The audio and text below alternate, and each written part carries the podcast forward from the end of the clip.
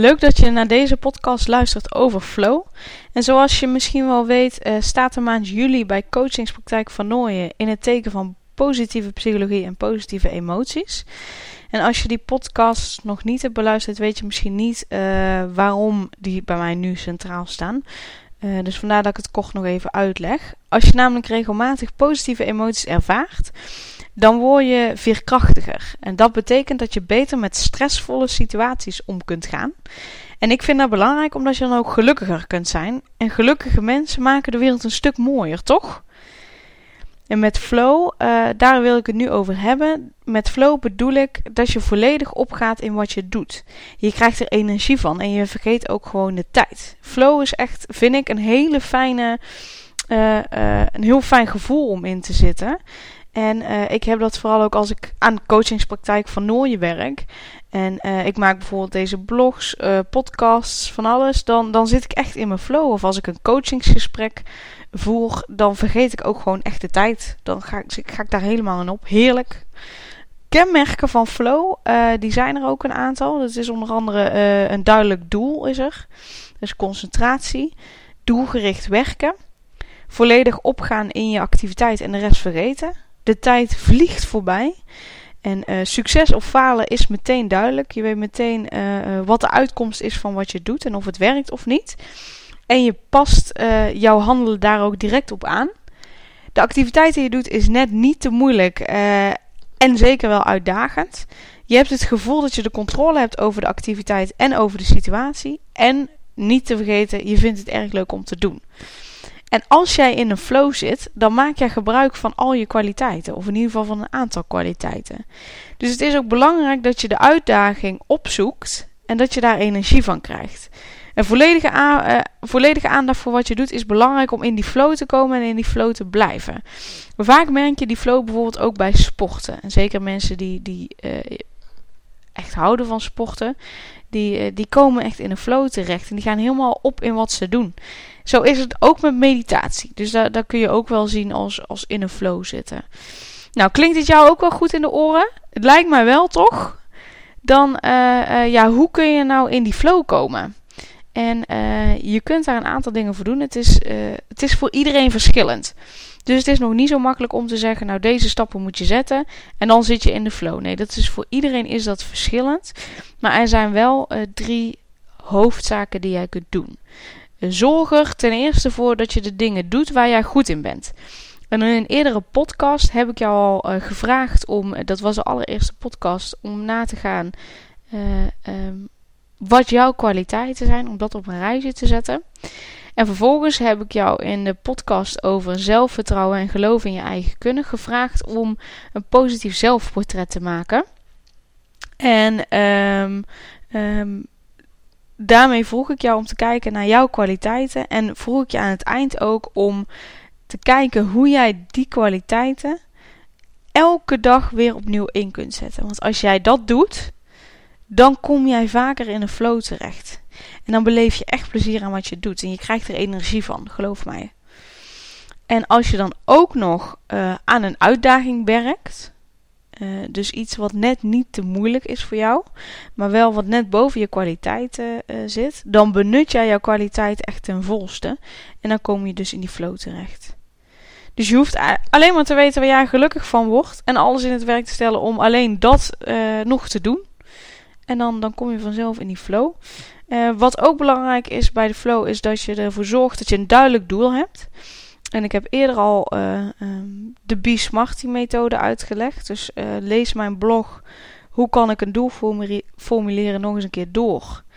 En uh, stel dan jouw doel. En maak van je doel verschillende kleinere subdoelen, zodat je continu aan je doel blijft werken en het zeker kan halen. En met die subdoelen check jij telkens of je nog steeds op de goede weg bent. Um, want dat is ook belangrijk wat ik net zei over een kenmerk van flow, is dat je meteen merkt of het succes heeft of niet. En dat heb je ook als je kleinere doelen stelt. Dus doe dat ook. En bekijk ook welke kwaliteiten van jou bij elk subdoel aan bod komen, zodat je daar ook nog eens uh, bewust mee bezig bent. En ook daadwerkelijk die kwaliteiten inzet. En als laatste is het belangrijk dat je dus, wat ik net al zei, zorgt dat je steeds meteen feedback krijgt. En dan bedoel ik niet feedback van andere mensen, maar echt feedback in de vorm van wat wel en wat niet werkt. Werken je bezigheden mee aan je doel of werken ze tegen?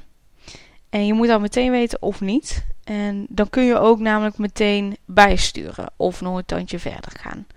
Uh, je zult dan ook niet gauw doodlopen, want je blijft gefocust op je doel.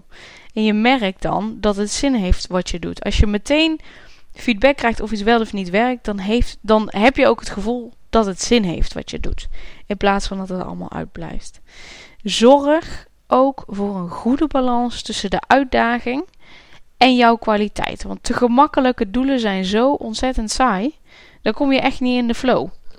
De, de, ik kom niet in de flow als ik zeg dat ik uh, één keer per dag fruit eet als doel. Ik noem maar iets. Dat is veel te gemakkelijk. Um, te veel uitdaging is ook niet goed. Dat is ontzettend frustrerend en dan red je het niet.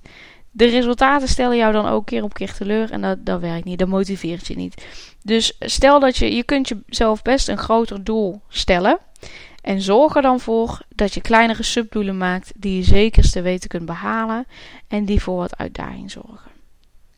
En als je er op deze manier dan voor zorgt dat je je kwaliteiten zo optimaal mogelijk benut en de uitdaging net niet te moeilijk is, dan kom jij in die flow terecht. En dan haal je echt alles uit de kast. En dan ervaar je echt, vind ik, een heel gelukkig gevoel. Um, denk je van, nou, dat vind ik nog niet zo gemakkelijk. Dan heb ik nog wel een oefening voor je. Uh, ga eens na wanneer jij flow hebt ervaren in het verleden. En hoe voelde dat? Wat was je op dat moment aan het doen? En klopt jouw ervaring met wat ik eerder heb beschreven, de kenmerken van flow?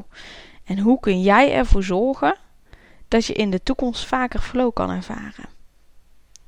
En als je die ervaring nog niet hebt gehad, wat zou jij dan kunnen doen om in de toekomst wellicht wel flow te kunnen ervaren? Welke kwaliteiten heb jij en kun je dus inzetten? Zou meditatie of sport iets voor je zijn? Uh, je kunt ook een creatieve hobby zoals tekenen of schilderen of maken van muziek gaan doen. Kun je ook mee in de flow komen. Om in ieder geval mee te beginnen. Weet je dan nog steeds niet wat je kunt doen? Kun je altijd nog iemand interviewen die flow wel eens heeft ervaren. Stel die vragen. Hoe deed hij dat? Uh, uh, waardoor kwam hij in de flow? welke tips heeft die persoon voor jou?